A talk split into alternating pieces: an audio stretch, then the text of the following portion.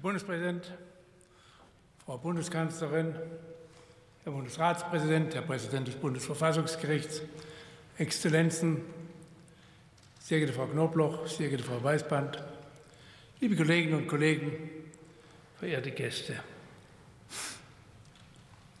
Juden lebten am Rhein lange bevor es Deutschland gab.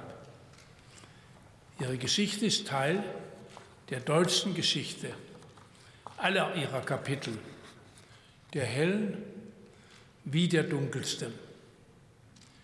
Das erste Zeugnis jüdischen Lebens nördlich der Alpen entstand vor 1700 Jahren.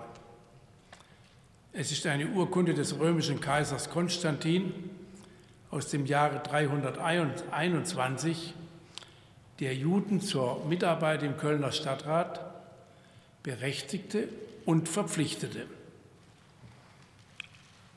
Wir machen uns in diesem Jubiläumsjahr bewusst, wie vielfältig 1700 Jahre jüdischen Lebens in Deutschland sind. Juden forschten und dichteten hier, arbeiteten im Handel, im Handwerk, in der Kunst und, Kunst und Musik, als Anwälte oder Ärzte.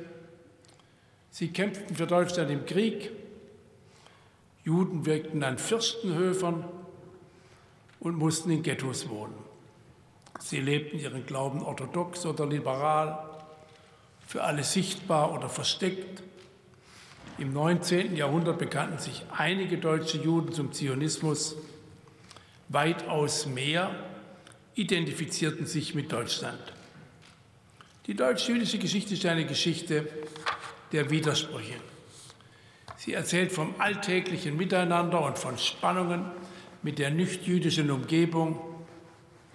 Sie kennt Phasen der Toleranz und Zeiten der Ausgrenzung, Wellen der Verfolgung genauso wie Erfolge in Kunst und Kultur, in Wissenschaft und Wirtschaft. Und sie kennt ein Menschheitsverbrechen. Den Versuch, die jüdische Geschichte nicht nur aus der deutschen, sondern aus der Weltgeschichte zu tilgen. Die Nationalsozialisten steigerten von vielen anderen Deutschen unterstützt oder geduldet den Antisemitismus in nie Dagewesenes. Sie sprachen Juden das Menschsein ab und begründeten so ihre rassenideologische, staatlich organisierte Vernichtung jüdischen Lebens. In Deutschland und in den Ländern Europas, die Deutschland im Krieg besetzte. Allein eine Million Juden wurden in den Aus Lagern von Auschwitz-Birkenau ermordet. Heute, vor 76 Jahren, befreite die Rote Armee Auschwitz. Das Konzentrations- und Vernichtungslager ist zum Sinnbild für den nationalsozialistischen Terror geworden, dem viele Millionen Menschen zum Opfer fielen. Menschen, die entrechtet ihrer Würde, ihres Besitzes und schließlich ihres Lebens beraubt wurden. Wir gedenken alljährlich am 27. Januar aller dieser Opfer des Nationalsozialismus. In diesem Jahr unter den Bedingungen der Corona-Pandemie. Viele Gäste, die wir gerne bei uns gehabt hätten, unter ihnen Überlebende der Konzentrationslager, können die Gedenkstunde leider nur aus der Ferne verfolgen. Aber Sie sollen alle wissen, wir sind in Gedanken auch bei Ihnen, gerade heute an diesem besonderen Tag. Wir gedenken der europäischen Juden, der Sinti und Roma, der slawischen Völker, der Zwangsarbeiterinnen und Zwangsarbeiter, der Kriegsgefangenen und aller dem Hungertod ausgelieferten. Wir erinnern an die aus politischen Gründen oder religiösen Motiven verfolgten und ermordeten, an diejenigen, die sich mutig dem NS-Regime widersetzten, die ihre Menschlichkeit bewahrten und das mit dem Leben bezahlten. Wir erinnern an das Leid von Homosexuellen, an die Menschen mit Behinderungen und an das Schicksal der als asoziale Ausgestoßenen. Und wir verneigen uns vor jedem Einzelnen.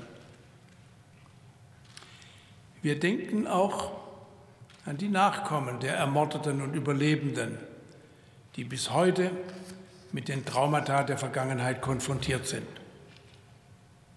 Nach der Shoah erschien jüdisches Leben in Deutschland unmöglich, sogar als Verrat. Wer in Deutschland überlebt hatte, dem war die alte Heimat fremd und unerträglich geworden. Und wen die Nachkriegswirren nach Deutschland zwangen, den zog es meist so schnell wie möglich weiter in die Vereinigten Staaten oder nach Palästina, später Israel. Charlotte Knobloch hat in Deutschland überlebt und sie ist geblieben. Nach vielen, teils mühevollen Jahrzehnten hat sie ihre alte Heimat wiedergefunden. Und als Vertreterin der jüdischen Gemeinden hat sie mitgeholfen, ein neues deutsch-jüdisches Selbstbewusstsein aufzubauen. Dem Deutschen Bundestag ist es eine große Ehre, dass Sie, sehr geehrte Frau Knobloch, im Rahmen dieser Gedenkstunde zu uns sprechen.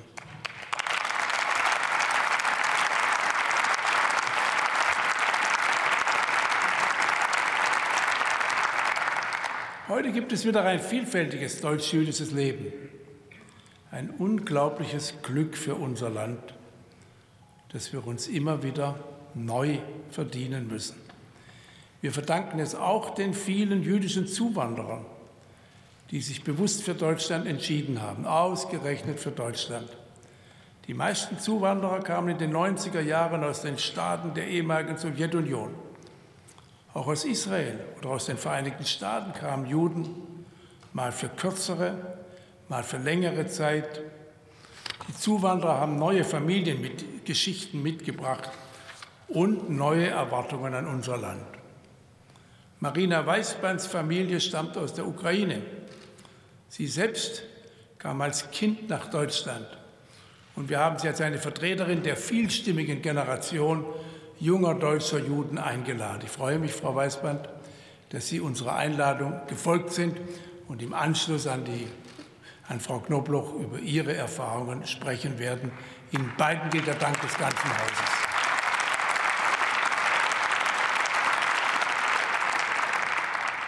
Sie stehen für unterschiedliche Generationen, während die eine unter der verdrängten deutschen Schuld gelitten hat, verwahrt sich die jüngere Generation deutscher Juden dagegen, ausschließlich in eine Opferrolle gedrängt zu werden. Junge Juden wollen als selbstverständlicher Teil einer vielfältigen deutschen Gegenwart leben und wahrgenommen werden.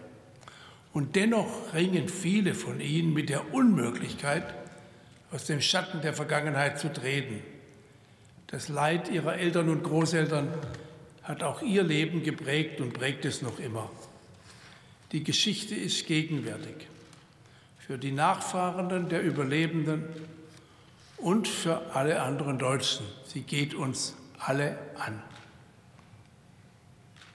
An Gedenktagen wird stets Verantwortung angemahnt, aber werden wir ihr auch gerecht?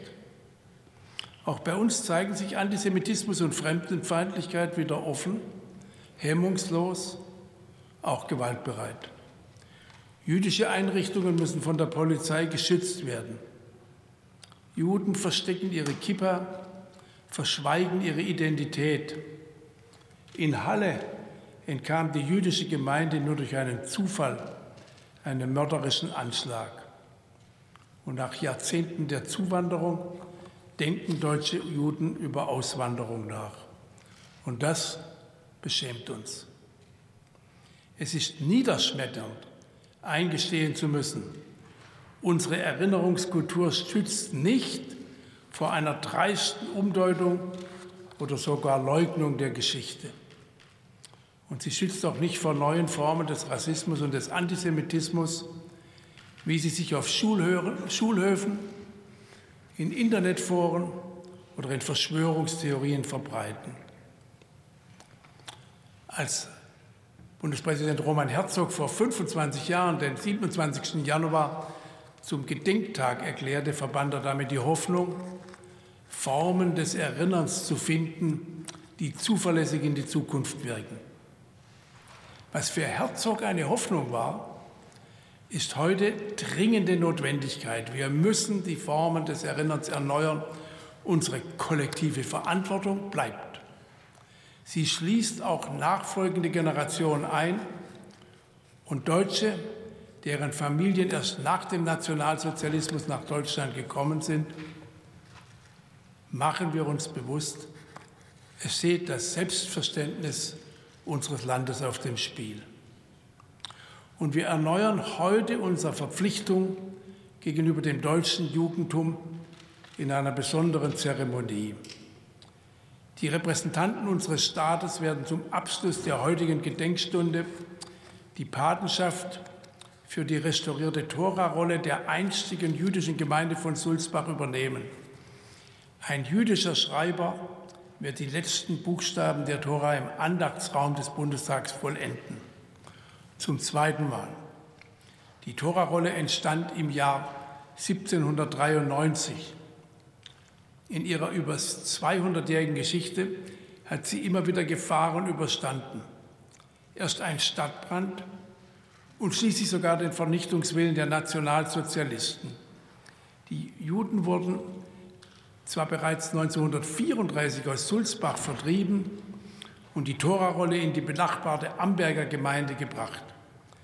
Der Gemeindevorsteher aber wurde 38 vor dem bevorstehenden Pogrom gewarnt und wandte sich an den Leiter des Heimatmuseums, der die Torarolle dort versteckte und vor der Schändung bewahrte.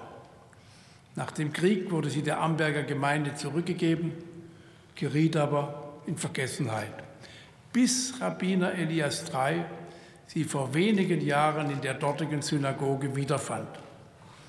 Und nach ihrer heutigen Vollendung wird er im Gottesdienst wieder aus ihr lesen. Sie ist die Verbindung der Amberger Gemeinde zur langen Geschichte der Juden in der Region. Die Sulzbacher Tororolle steht also dafür, dass 1700 Jahre jüdischen Lebens in Deutschland nicht zu Ende sind. Um die Gleichberechtigung des Judentums auszudrücken, ist es seit dem 19. Jahrhundert üblich, dass unter den Paten einer Torarolle auch nicht-jüdische Amtsträger sind, von Bürgermeistern bis zu Staatsoberhäuptern. In diese Tradition reihen sich heute die Repräsentanten unseres Staates ein. Wir verpflichten uns damit, jüdisches Leben in Deutschland vor Angriffen zu schützen.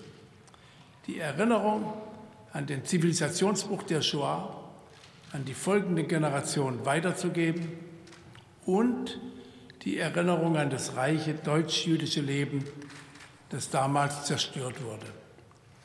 Und zugleich bekennen wir uns zu einer Zukunft, in der Juden in Deutschland ihr Jüdischsein offen, sicher und sichtbar in unserer Mitte leben, als selbstverständlicher Teil unseres gemeinsamen vielfältigen Lebens.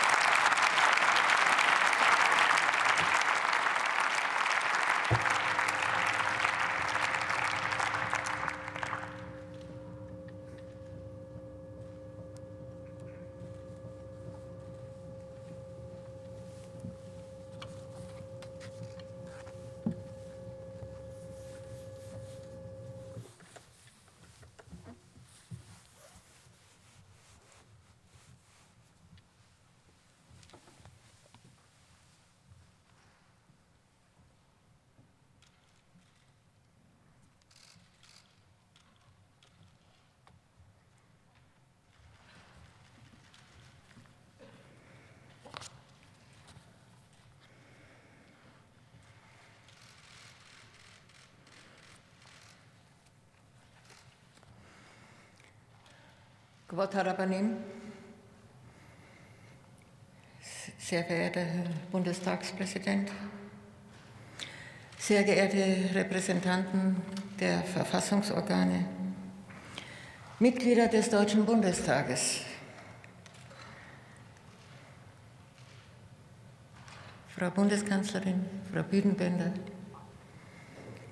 sehr geehrte Damen und Herren. Ich stehe vor Ihnen als stolze Deutsche. Wie einst meine Großmutter Albertine Neuland, seligen Angedenkens, mit meinem Großvater treu ihrer deutschen Heimat verbunden, hoch angesehen in der Bayreuther Kaufmannsgesellschaft, passionierte Wagnerianerin. Ermordet in Theresienstadt im Januar 1944. Von meiner Großmutter habe ich die Liebe zu den Menschen geerbt, trotz der Menschen. Ich stehe als stolze Deutsche vor Ihnen, wie einst mein gottseliger Vater Fritz Neuland als treuer deutscher Patriot 1919 zutiefst empört über den Vertrag von Versailles, ein dekorierter Veteran des Ersten Weltkrieges, der für sein deutsches Vaterland an der Front gekämpft hatte, seine Loyalität, sein eisernes Kreuz schützten ihn unter den Nationalsozialisten vor keiner Demütigung, nicht vor Berufsverbot, Enteignung, der Deportation seiner Mutter, der Trennung von seiner Tochter, der Zwangsarbeit. Mein Vater hat mich Liebe zu Deutschland gelehrt. Trotzdem. Am 9. November 1938 hat Deutschland das Tor zu Auschwitz aufgestoßen vor den Augen der Welt, unter dem Beifall weiter Teile der Bevölkerung. Die Nationalsozialisten, Hass und Gleichgültigkeit besiegelten das Schicksal von Millionen Juden in Europa. Am 27. Januar 1945 befreite die Rote Armee das Vernichtungslager Auschwitz-Birkenau. Die Gleichgültigkeit wich der Gewissheit über ein singuläres, präzedenzloses, bis heute kaum vorstellbares Menschheitsverbrechen. 76 Jahre später erzähle ich Ihnen im Bundestag aus meinem Leben, einem deutschen Leben. Ende Oktober 1932 werde ich in München geboren. In der Stadt kommt das nach Jahrhunderten der Diskriminierung und Verfolgung erlangte jüdische Selbstbewusstsein in drei Synagogen zum Ausdruck. Die meisten deutschen Juden sind deutsche Patrioten. Sie wollen sich assimilieren, wollen dazugehören. Als Hitler an die Macht kommt, bin ich drei Monate alt. Doch auch erwachsene Freunde und Bekannte begreifen nicht die Verheerung des Tages. Die gut 500.000 deutschen Juden sind zu tief in ihrer Heimat verwurzelt, um zu zweifeln. Über 1600 Jahre lebten damals Juden auf diesem Boden seit 1871 als gleichberechtigte Staatsbürger. Und Gesetz ist Gesetz, oder nicht? Als ich vier Jahre alt bin, verlässt uns meine Mutter. Sie war dem Druck gewichen, dem sie durch Konversion und Ehe mit einem Juden ausgesetzt war.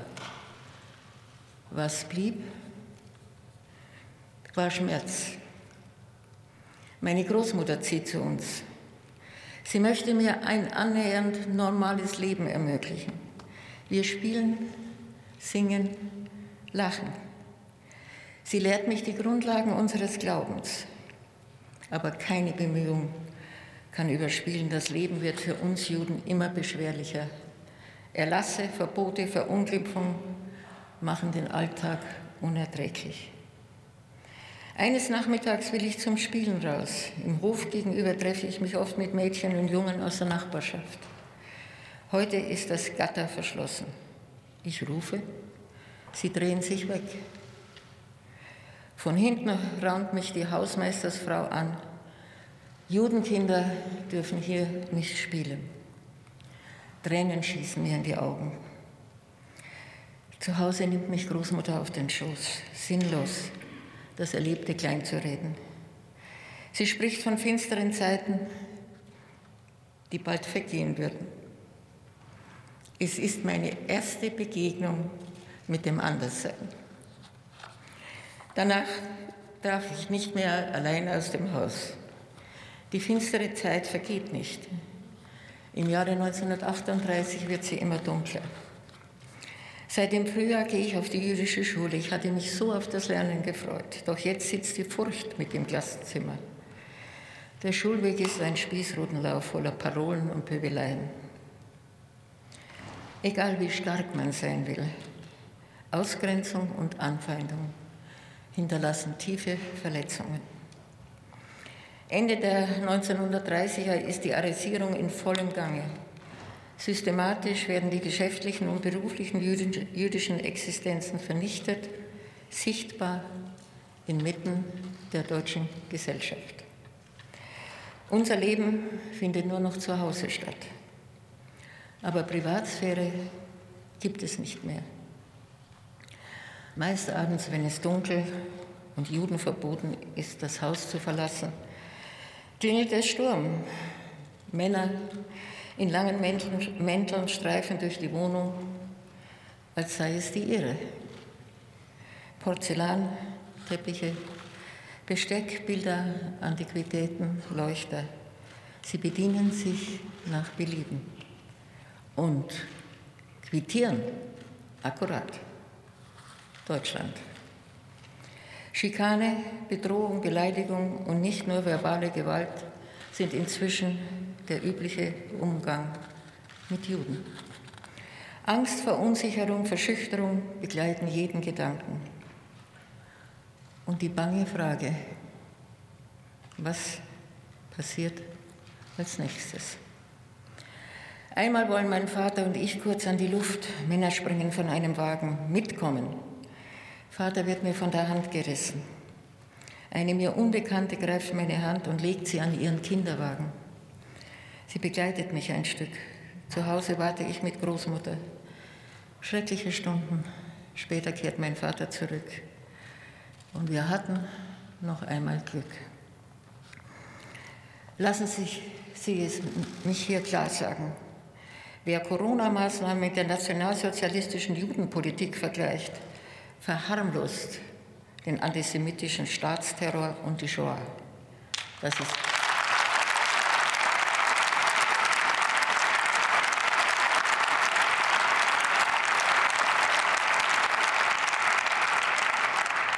Das ist inakzeptabel.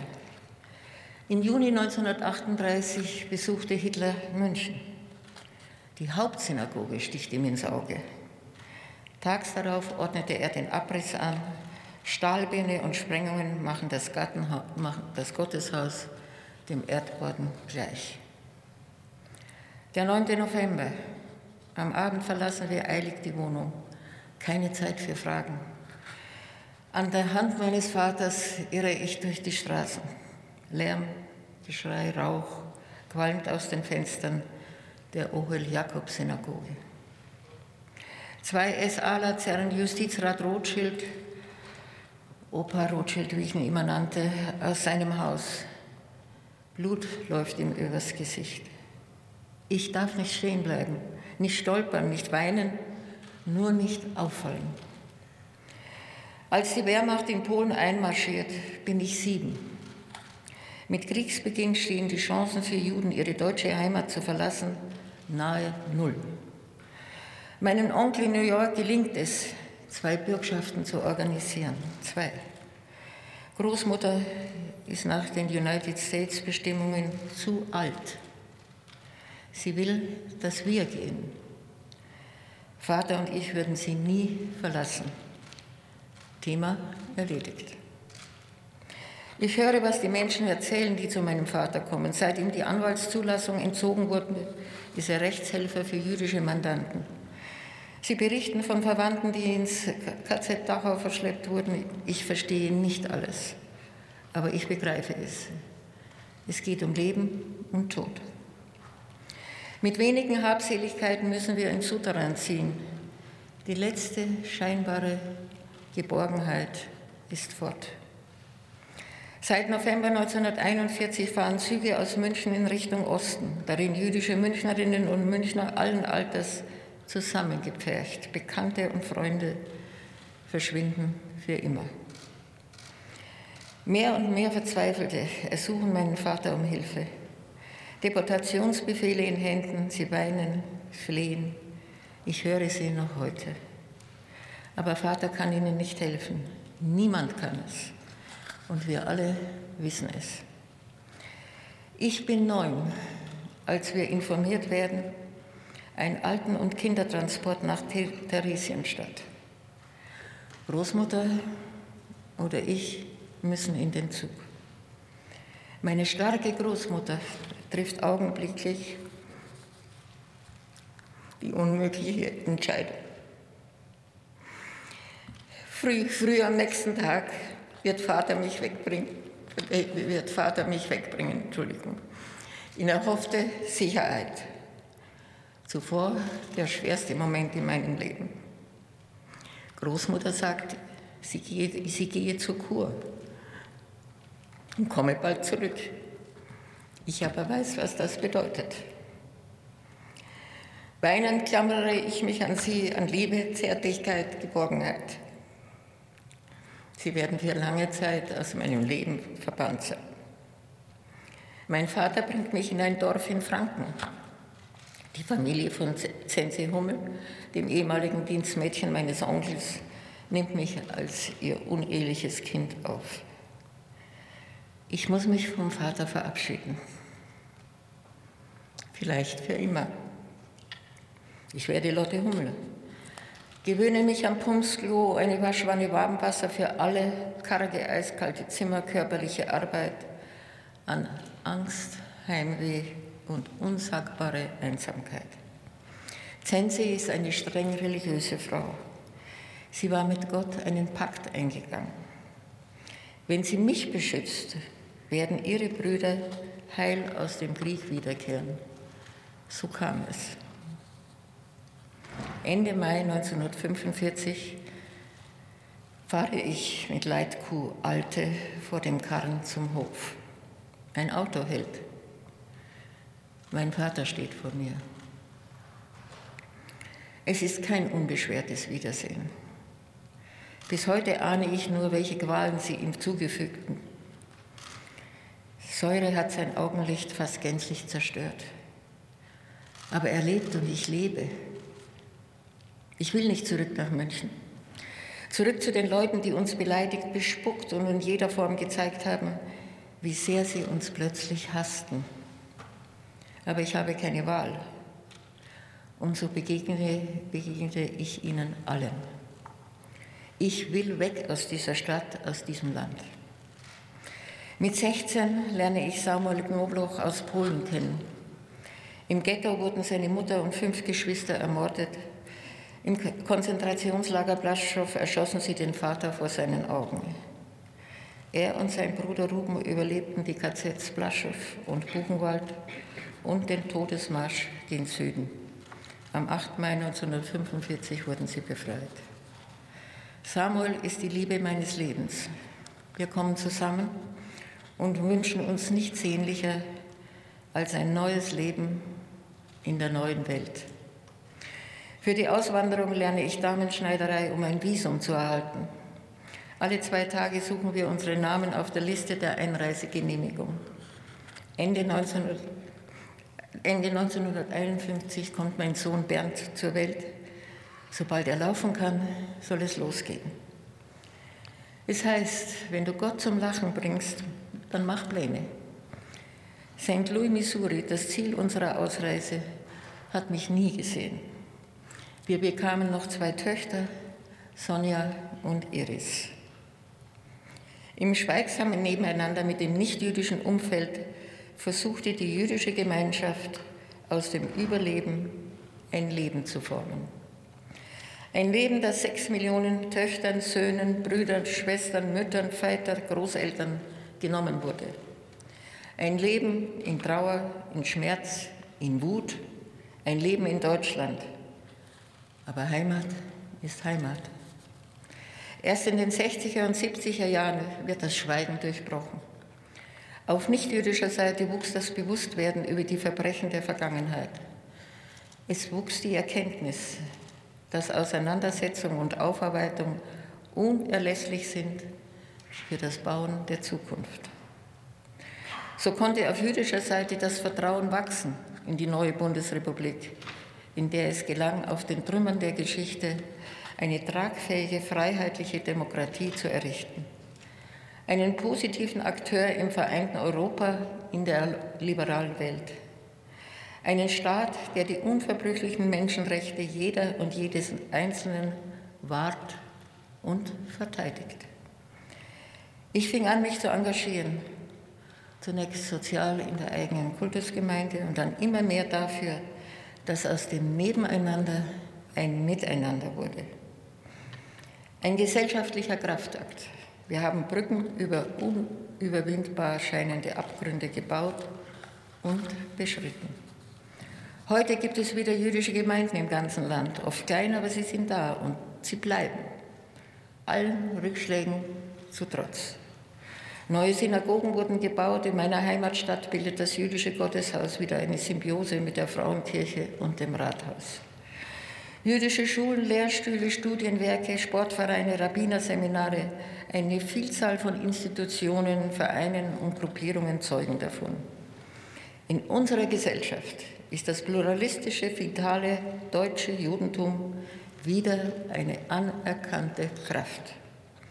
Die Zuwanderung jüdischer Kontingentflüchtlinge aus dem postsowjetischen Raum zeigte schließlich der Welt am Ende des 20. Jahrhunderts, Deutschland ist für Juden wieder eine gute, mit Hoffnungen verbundene Heimat. Heute danke ich Gott dafür, dass ich daran mitarbeiten darf, dem jüdischen Leben in Deutschland eine Perspektive auf Dauer zu geben. Ich danke der großen Mehrheit der Menschen in unserem Land, die sich genau das wünschen. Und ich danke meinen Mitstreitern in Politik und Gesellschaft, die mir dabei geholfen haben, unbeirrbar, mutig und beherzt. Wir dürfen stolz sein auf unsere Bundesrepublik, verehrte Damen und Herren. Aber wir müssen sie wehrhaft verteidigen. Nicht einen Tag dürfen wir vergessen, wie zerbrechlich die kostbaren Errungenschaften der letzten 76 Jahre sind. Ich muss Ihnen nicht die Chronologie antisemitischer Vorfälle in unserem Land darlegen. Sie erfolgen offen, ungeniert, beinahe täglich. Verschwörungsmythen erfahren immer mehr Zuspruch. Judenfeindliches Denken und Reden bringt wieder Stimmen, ist wieder salonfähig.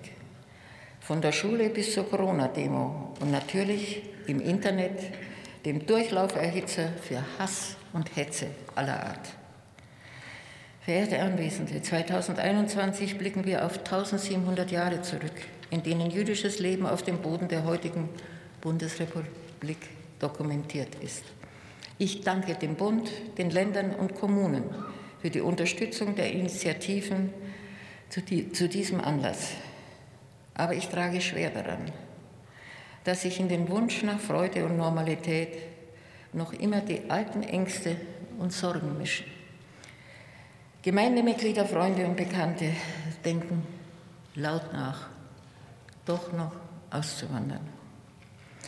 Der starke Rückhalt aus der Politik ist wichtig. Großer Dank gilt auch den Sicherheitskräften, die die jüdische Gemeinschaft und ihre Einrichtungen schützen. Aber es klafft eine Lücke zwischen politischer Raison und gesellschaftlicher Realität. Zumal einige nicht zu schmerzlichen Analysen bereit sind. Zweifellos, die größte Gefahr für alle in unserem Land war und ist der Rechtsextremismus. Und natürlich ist radikal rechtes Gedankengut ein wesentlicher Träger des Judenhasses. Auch im Linksextremismus ist Antisemitismus tief verwurzelt. Hinzugekommen ist der Dschihadismus, die Gefahr durch den radikal-islamischen Hass auf unsere Lebensart. Das Feindbild Jude symbolisiert dem verhassten Westen das Moderne, das Freie. So sind Juden und ihre Einrichtungen bevorzugte Ziele ihres Terrors. Aber das Phänomen Antisemitismus ist größer als das Offensichtliche. Wer Judenhass an der Wurzel packen will, muss auch dort zugreifen, wo es weh tut. Auch in die Mitte der Gesellschaft. Auch dort, wo Integration in die demokratischen Werte abgelehnt wird. Auch dort, wo unter dem Denkmal von Toleranz zu lange Intoleranz gären durfte. Auch dort, wo eine Verbrämung von Antisemitismus als intellektuell verkauft wird. So wie dort, wo man nicht Jude sagt, sondern Zionist oder andere Codes. Auch dort, wo der Staat Israel diffamiert, delegitimiert und mit doppelten Standards verurteilt wird. Der Kampf gegen Antisemitismus ist eine Sisyphus-Aufgabe.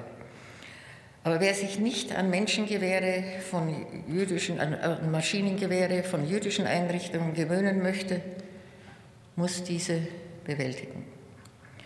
Ich wünsche mir, dass eine Kippa nicht bedeckt werden muss, dass eine Halskette mit Davidstern so gefahrlos getragen werden kann wie ein Anhänger mit Kreuz und ein Maccabi-Trikot wie ein FC Bayern-Shirt. Es geht dabei nicht nur um den Schutz jüdischer Menschen, denn wo Antisemitismus Platz hat, kann jede Form von Hass um sich greifen. Rassismus, Homophobie, Frauenfeindlichkeit, Menschenverachtung jeder Couleur. Der Kampf dagegen ist ein Kampf für die Menschenwürde, für Demokratie, für Einigkeit, für Recht und Freiheit. Sehr geehrte Damen und Herren, auch in Deutschland erleben wir Spaltung, Polarisierung, aggressive Erregung, Unversöhnlichkeit. Einige behaupten, es gebe Meinungskorridore, eine wichtige Debatte, die nicht missbraucht werden darf, um Ungeheuerliches sagbar zu machen. Worte sind die Vorstufen von Taten.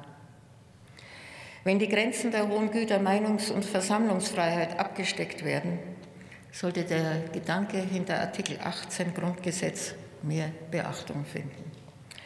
Auf keinen Fall darf auf dem Rücken der Polizei ausgetragen werden, was Legislative und Judikative liegen lassen. Ein persönliches Wort zur Polizei. Ich wurde als Kind von Männern in deutscher Uniform bedrängt und geschlagen, weil ich den Aufenthaltsort meines Vaters nicht preisgeben wollte. Heute beschützen mich seit Jahren Beamte des Polizeipräsidiums München mit ihrem Leben. Im Namen meiner Familie sage ich hier im Hohen Haus Danke.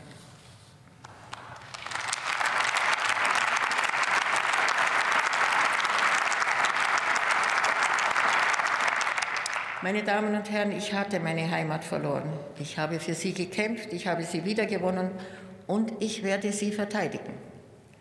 Ich stehe als Deutsche, stolze Deutsche vor Ihnen, obwohl alles dagegen sprach und noch immer vieles dagegen spricht. Trauer, Schmerz, Verzweiflung und Einsamkeit begleiten mich. Aber ich weiß, unser Land leistet viel, damit jüdische Menschen sicher sind und hoffentlich nie wieder allein. Ich bin stolz auf unsere Demokratie, auch wenn ich sie mir, das ist kein Geheimnis, wehrhafter wünsche. Die Feinde der Demokratie sind stärker, als viele glauben. Ich bin stolz auf die jungen Menschen in unserem Land. Sie sind frei von Schuld, was die Vergangenheit angeht, aber sie übernehmen Verantwortung für heute und morgen. Interessiert, leidenschaftlich und mutig. Verehrte Damen und Herren, ich stehe vor Ihnen als Mutter, Großmutter, Urgroßmutter, Münchnerin, Bayerin, Deutsche, Europäerin, Jüdin, als Mensch. Ich bitte Sie, passen Sie auf auf unser Land. Diese Worte richte ich explizit nicht an die ganz rechte Seite des Plenums. Ich kann nicht so tun, als kümmerte es mich nicht, dass Sie hier sitzen. Ich spreche sie nicht pauschal an. Vielleicht ist die eine oder der andere noch bereit zu erkennen, an welche Tradition da angeknüpft wird. Zu den übrigen in ihrer Bewegung. Sie werden weiter für ihr Deutschland kämpfen. Und wir werden weiter für unser Deutschland kämpfen.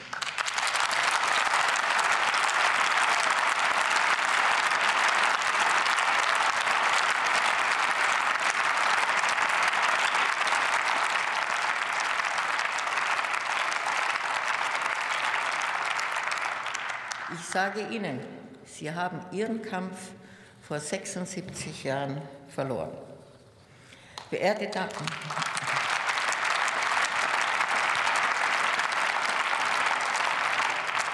Verehrte Damen und Herren, anschließend noch drei Gedanken.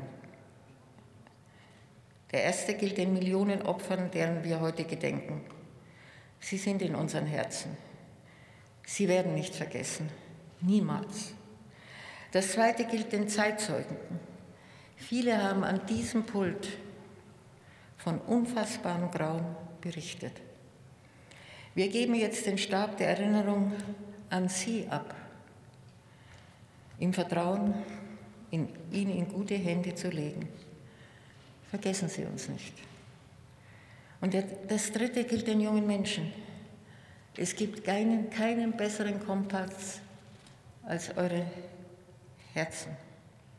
Lasst euch von niemandem einreden, wen ihr zu lieben und wen ihr zu hassen habt.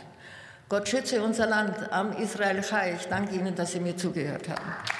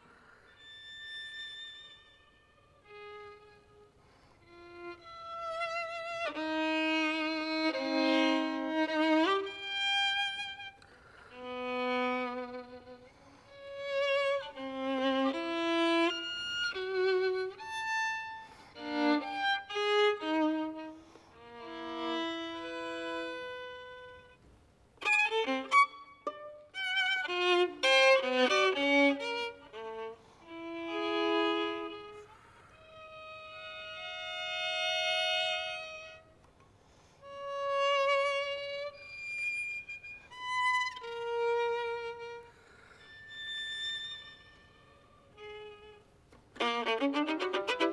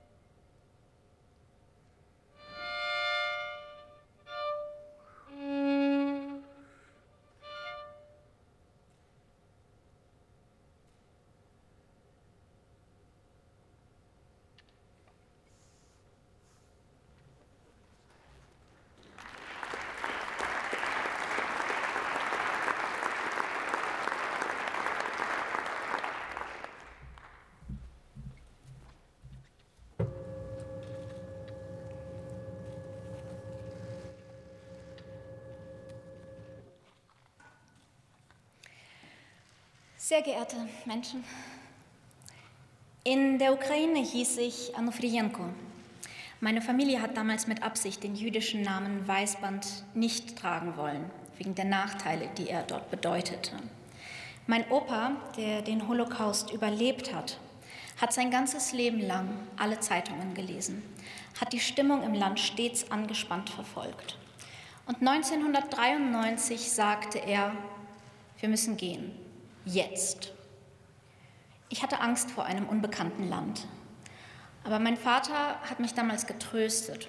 Er nahm mich in den Arm und sagte, weißt du, in Deutschland, da interessiert es zum Beispiel niemanden, dass wir Juden sind. Da können wir einfach nur Menschen sein. Wir zogen nach Deutschland. Wir nahmen den Namen Weißband wieder an.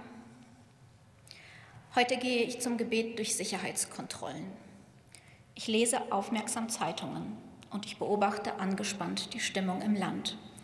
Und ich lerne, dass einfach nur Menschsein Arbeit bedeutet. Ich darf hier stehen als Repräsentantin der Nachgeborenen einer Generation von jungen Jüdinnen und Juden, die alle ganz verschieden sind. Aber viele von uns machten lange Suchen nach Identität durch. Viele von uns setzen mühsam Scherben zusammen von dem, was einst Kultur war, Zugehörigkeit, Normalität. Meine Geschichte ist für diese Generation nicht ganz ungewöhnlich. Mehr als 90 Prozent aller jüdischen Gemeindemitglieder in Deutschland entstammen dem postsowjetischen Raum. Als ich hierher kam, habe ich mit diesem Land positive Erfahrungen gemacht. Wir erhielten Hilfe. Uns wurde die Sprache beigebracht. Das Gefühl, willkommen zu sein, ist bei mir geblieben. Es hat mich später dazu inspiriert, dieser Gesellschaft irgendwie was zurückgeben zu wollen. Als sie mich dann noch eingebürgert hat und mir erlaubt hat, dieses Parlament mitzubestimmen, ohne Fragen nach meinen Vorkenntnissen oder Motiven zu stellen, bin ich in eine Partei eingetreten. Ich hatte das Gefühl, diese Gesellschaft geht mich etwas an. Ich bin Teil von ihr. Wir waren dahingehend sehr viel privilegierter als andere Flüchtlinge. Gleichzeitig bleibe ich zum Teil fremd. Während des Studiums begann das mit so verwunderten Ausrufen, die mich eher fühlen ließen wie ein Zootier. Du bist die erste Jüdin, der ich begegne. Da war diese Mischung aus Mitgefühl und Beklemmung. Wir Juden waren diese Fabelwesen, über die man schreckliche Dinge gelernt hat im Geschichtsunterricht und die prinzipiell nur schwarz-weiß sind. Ich musste mich rechtfertigen für israelische Politik, für religiöse Bräuche, für angebliche überproportionale Sichtbarkeit und verdächtige Unsichtbarkeit. Teil einer kleinen Minderheit zu sein bedeutet immer, alle zu repräsentieren und von allen repräsentiert zu werden, ob man will oder nicht. Und unsichtbar waren wir nie freiwillig. Ich erinnere mich noch daran, wie unsere Gruppe junger Menschen in der Gemeinde versucht hat, einen jüdischen Stammtisch zu gründen, der bewusst nicht in der Gemeinde stattfinden sollte. Wir wollten vor allem jüdischen Studentinnen dorthin einladen, die mit Religion vielleicht nicht so viel anfangen konnten. Als wir aber im Lokalblatt eine Anzeige dafür schalten wollten, hat uns die Polizei sehr nachdrücklich davon abgeraten, irgendwas zu veröffentlichen, was Zeit und Ort enthielt aus Sicherheitsgründen. Deshalb sind wir unsichtbar. Auch in diesem Land ist es für uns noch immer zu gefährlich, sichtbar zu sein. Wir, verstecken und wir verschicken unsere Gemeindepost in unmarkierten Briefumschlägen. Wir laufen zum Gebet ins Gemeindezentrum, in die jüdische Schule und in den Kindergarten an bewaffneten Wächtern vorbei. Und wir sind dankbar für den Schutz. Aber das macht was mit einem. Und wenn eine Alltäglichkeit wie ein jüdischer Stammtisch mit Bier und Witzen nur halb so viel Öffentlichkeit bekommen würde wie jede antisemitische Aussage, die von dahergelaufenen Provokateuren in die Welt posaunt wird, zwecks Medienzirkus, dann wäre diese Situation eine andere. Jüdin in Deutschland zu sein bedeutet durch seine bloße Existenz die Erinnerung der Shoah und des modernen Antisemitismus von Schuld und Versöhnung in sich zu tragen. Ich wollte nie eine Expertin in Antisemitismus sein. Ich bin Beteiligungspädagogin. Mein Thema ist Bildung. Trotzdem trage ich bei der Polizei Vorträge zu Antisemitismus vor. Trotzdem drehe ich Aufklärungsvideos. Trotzdem werde ich angerufen, wenn irgendwo was passiert. Dass jüdisches Leben hierzulande im Schatten der Shoah steht, bedeutet nicht nur, dass wir mit dem Gedenken leben, was unseren Familien widerfahren ist und mit dem Trauma, das über die Generationen bis zu uns vererbt wurde. Meine Großeltern waren traumatisiert oder wurden ermordet. Meine Eltern waren davon traumatisiert. Und unsere Kinder, meine Tochter, sehen und lernen mit Schrecken. Umso schmerzhafter ist für mich diese Debatte über einen vermeintlichen Schlussstrich solange wir keinen ziehen können.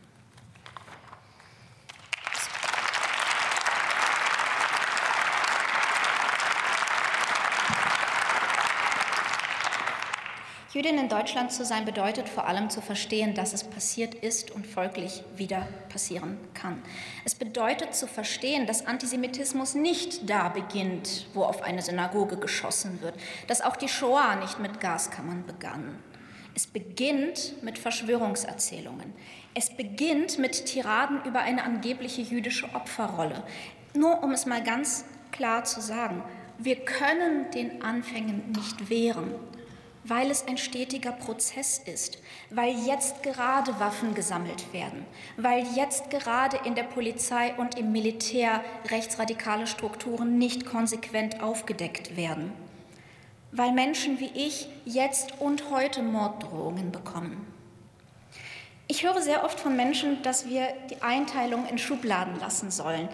Dieses Schwarz und Weiß, Jüdisch und Nicht-Jüdisch, Homo und Hetero, dass wir einfach nur Menschen sein sollen. Und das ist eine schöne Vision. Ich will dahin. Aber einfach nur Mensch sein ist Privileg derer, die nichts zu befürchten haben aufgrund ihrer Geburt.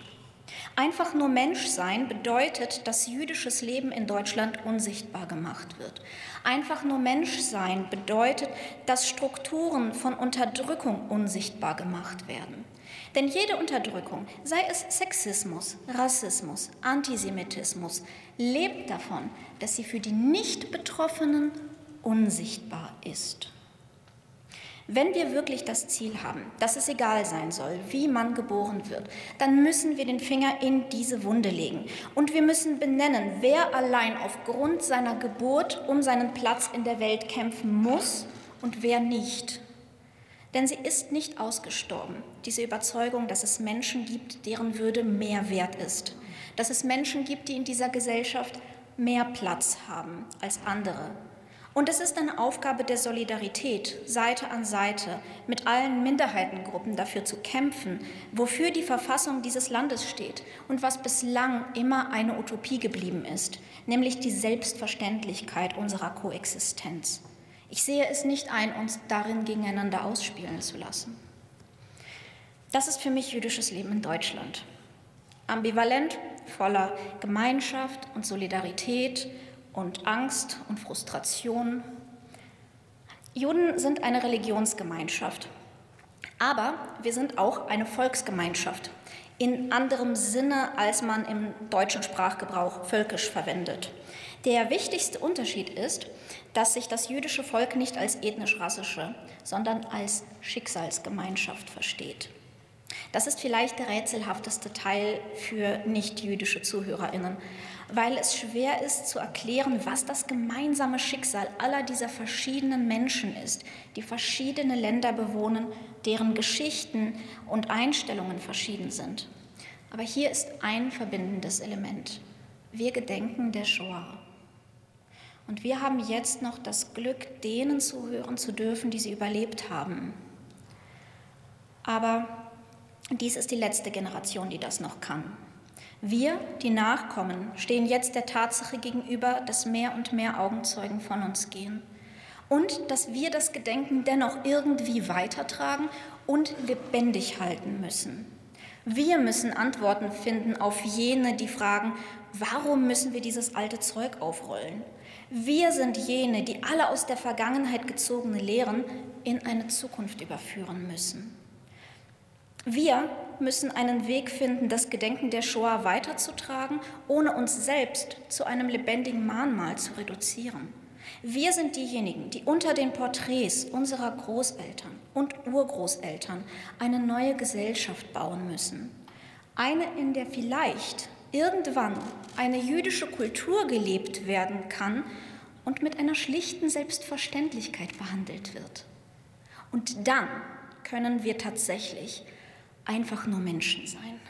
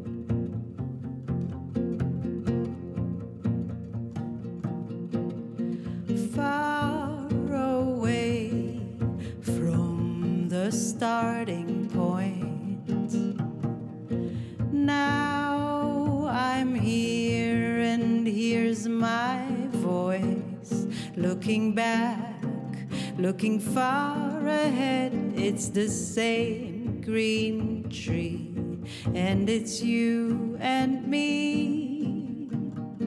Hey, hey, everything is lost until it's found. Baby, let your thoughts escape,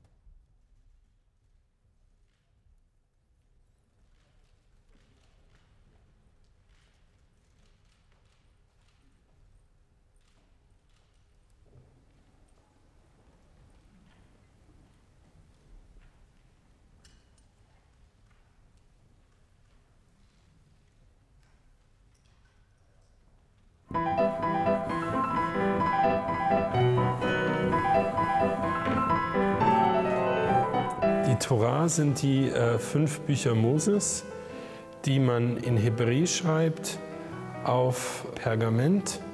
Das ist aufgewickelt auf zwei Holzstäben und das heißt Ezraim, Baum des Lebens.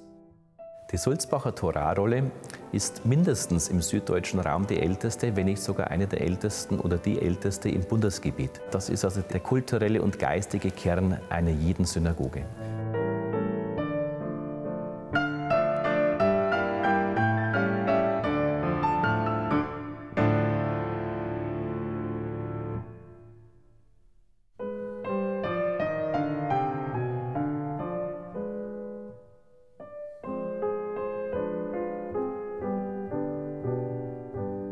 Diese Torahrolle hatte zweimal ein Riesenglück. Einerseits, dass sie den Flammen des Stadtbrands 1822 entkommen ist. Und zum Zweiten, dass sie der Pogromnacht von 1938 entkommen ist.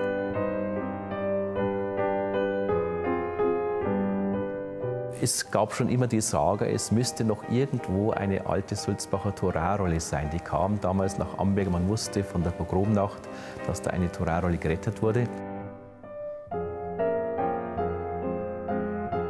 Man schaut sich die Torrollen mal an. Man muss ja auch gucken, ähm, welche Torrolle ist noch okay, aus welcher kann man sicher lesen. Und siehe da, unter seinen Torarollen im Schrein der Synagoge Amberg entdeckte Elias III tatsächlich eine alte Rolle, die an den Tellern der beiden Holzstäbe eine kleine Inschrift besitzt. Und da stand eben drauf, diese Torrolle ist eben aus Sulzbach, wer sie geschrieben hat und eben dann auch der jüdische Jahr, der uns dann zum Jahre 1793 dann eben geführt hat. Ich habe eben gesehen, dass sie eben zweimal sozusagen gerettet worden ist. Und ich habe jetzt gesagt, es ist jetzt Zeit, dass sie das dritte Mal gerettet wird. Akten, Schriftstücke, Archivgut äh, zu erhalten, ist natürlich ein ganz wesentlicher Bestandteil unserer Erinnerungskultur, trägt bei zum Bewusstsein für die nationale Identität. Deshalb hat sich der Bund natürlich sehr gerne daran beteiligt, dieses wertvolle Stück unseres kulturellen Erbes zu restaurieren. Dann wurde die Torahrolle eben nach, nach ähm, Israel gebracht, zu einem Spezialisten, der auch eben sich auskennt mit Restaurierung von Torrollen. Das bedeutet, alle Buchstaben mussten nachgefahren werden.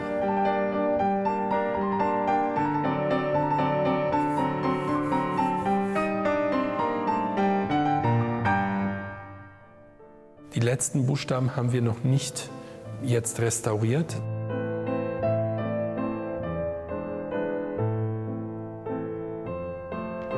Wir wollen jetzt die Tora vollenden und die letzten Buchstaben schreiben mit den höchsten Repräsentanten der Bundesrepublik Deutschland.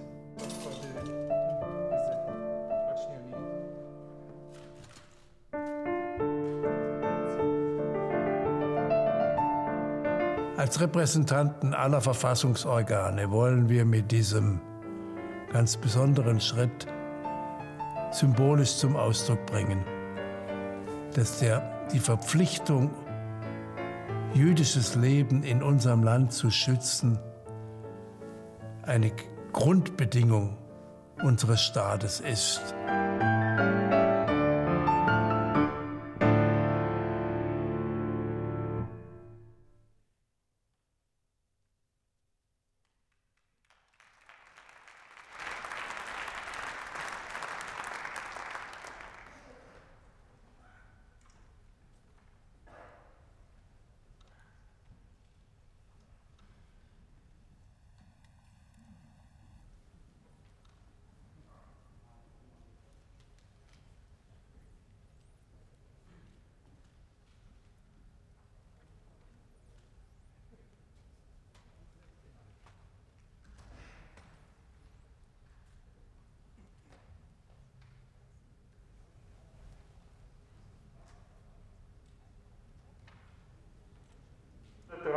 1993 hier im Andachtsraum des Bundestages wieder einweihen dürfen.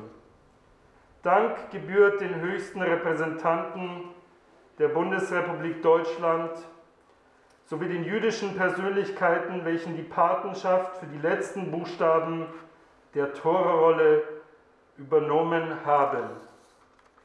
Unser Dank gilt darüber hinaus mutigen und engagierten Persönlichkeiten der letzten Jahrhunderte, deren Zivilcourage wir es verdanken, dass die Torrolle als Zeitzeuge der vergangenen zwei Jahrhunderte jüdisch-deutscher Geschichte heute hier festlich eingeweiht werden kann.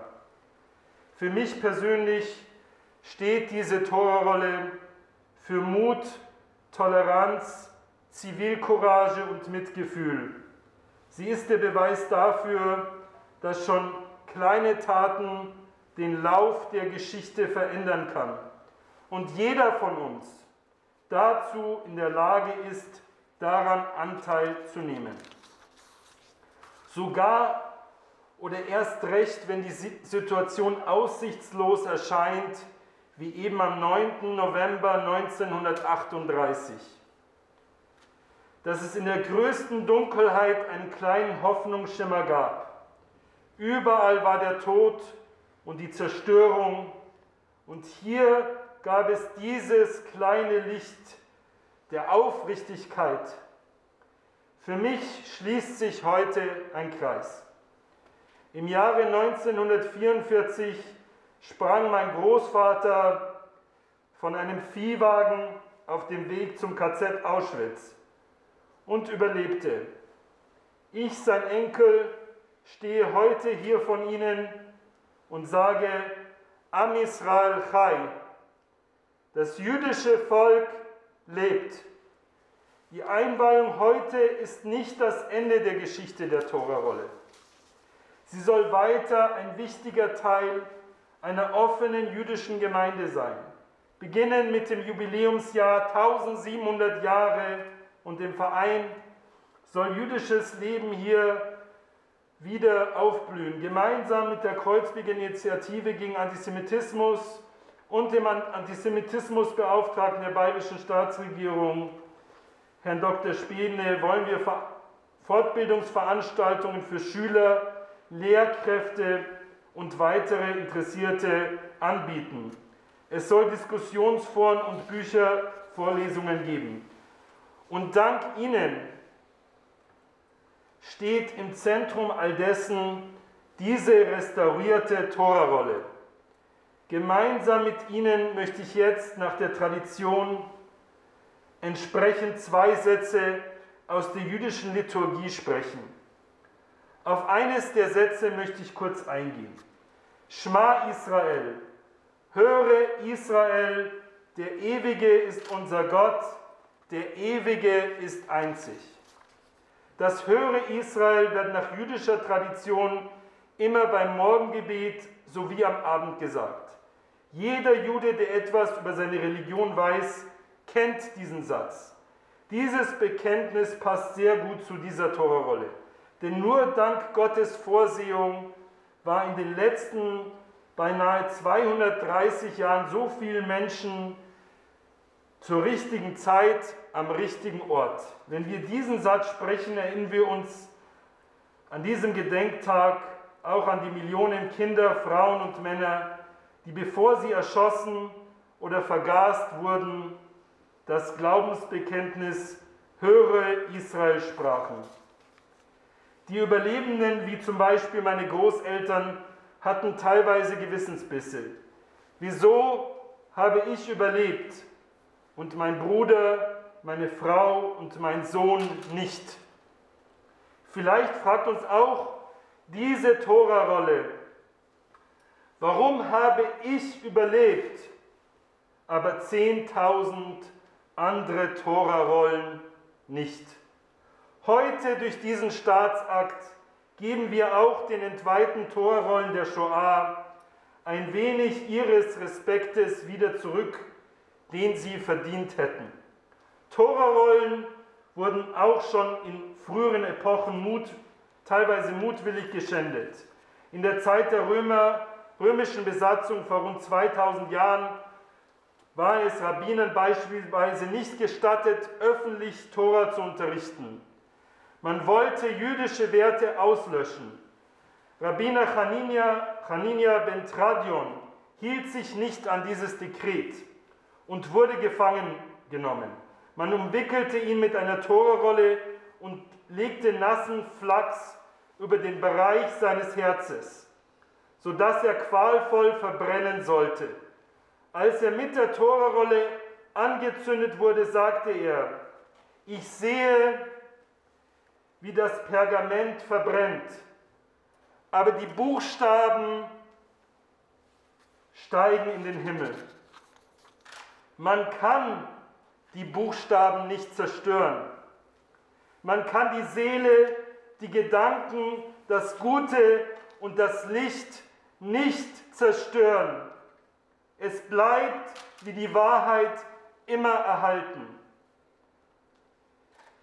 Ich bitte Sie nun, zu, sich zu erheben.